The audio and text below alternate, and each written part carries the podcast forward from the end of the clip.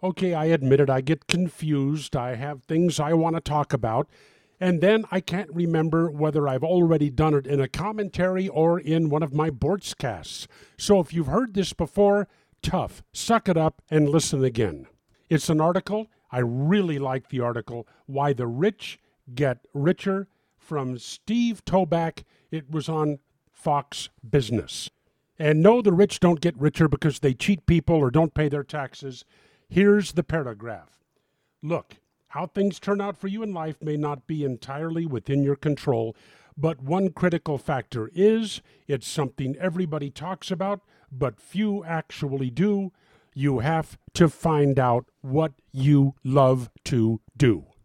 I did. In 1992, I had to make the choice. I was either going to practice law or it was going to be talk radio.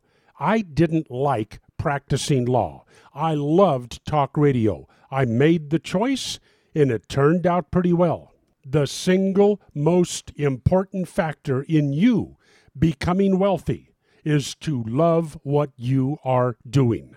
If you lack the motivation to really search for something you love, then you're going to choose the path of least resistance, settle into a job of some sort. The work won't inspire you. You'll end up spending your life trying to find fulfillment through other things, and that means you will be spending a lot of money. Does that sound at all like you? Well, now is the time to make a change. Find what you love to do, and then do it. Right now, I love being retired. Oh, about that Boortzcast, you go to www.connectpal.com slash Boortzcast.